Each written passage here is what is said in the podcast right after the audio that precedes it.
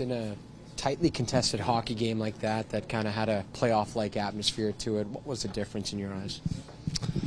We couldn't bear down on our chances. I felt. Um, I thought we created a lot in the second, probably deserved a goal or two. Um, and as you're saying, in these tight games, those little details, those um, timely goals matter uh, in a big way. And, and, you saw it again tonight. They got the go-ahead goal in the third, and then, then they held on. So um, again, I think as you said, it was a tight game. Um, could have gone either way. I thought we played um, pretty good. I think there's another level to our game, but um, at the same time, I thought everybody showed up and worked hard, and, and we just couldn't get it done tonight.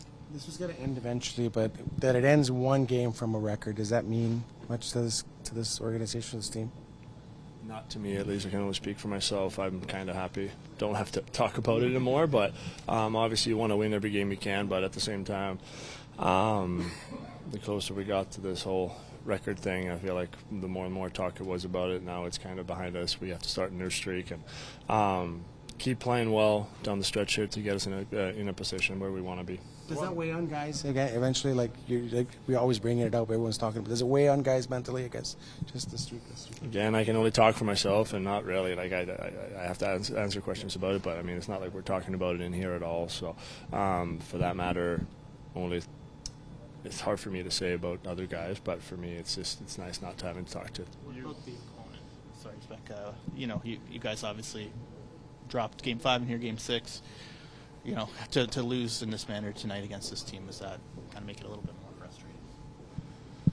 frustrating? I guess yes and no, but uh, I mean, I, I the most frustrating way to lose, in my opinion, is when you feel like you didn't give it your all, when you didn't have the your A effort. Um, I, I, I, think we, we did tonight. I thought everybody worked hard. I thought everybody was um, trying their best. Um, I thought they played well too. Um, they're a good team. They have a good goaltender.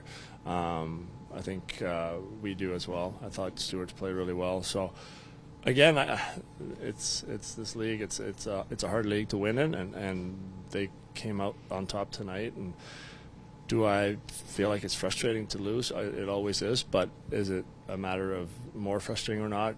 I, I don't know. Do you?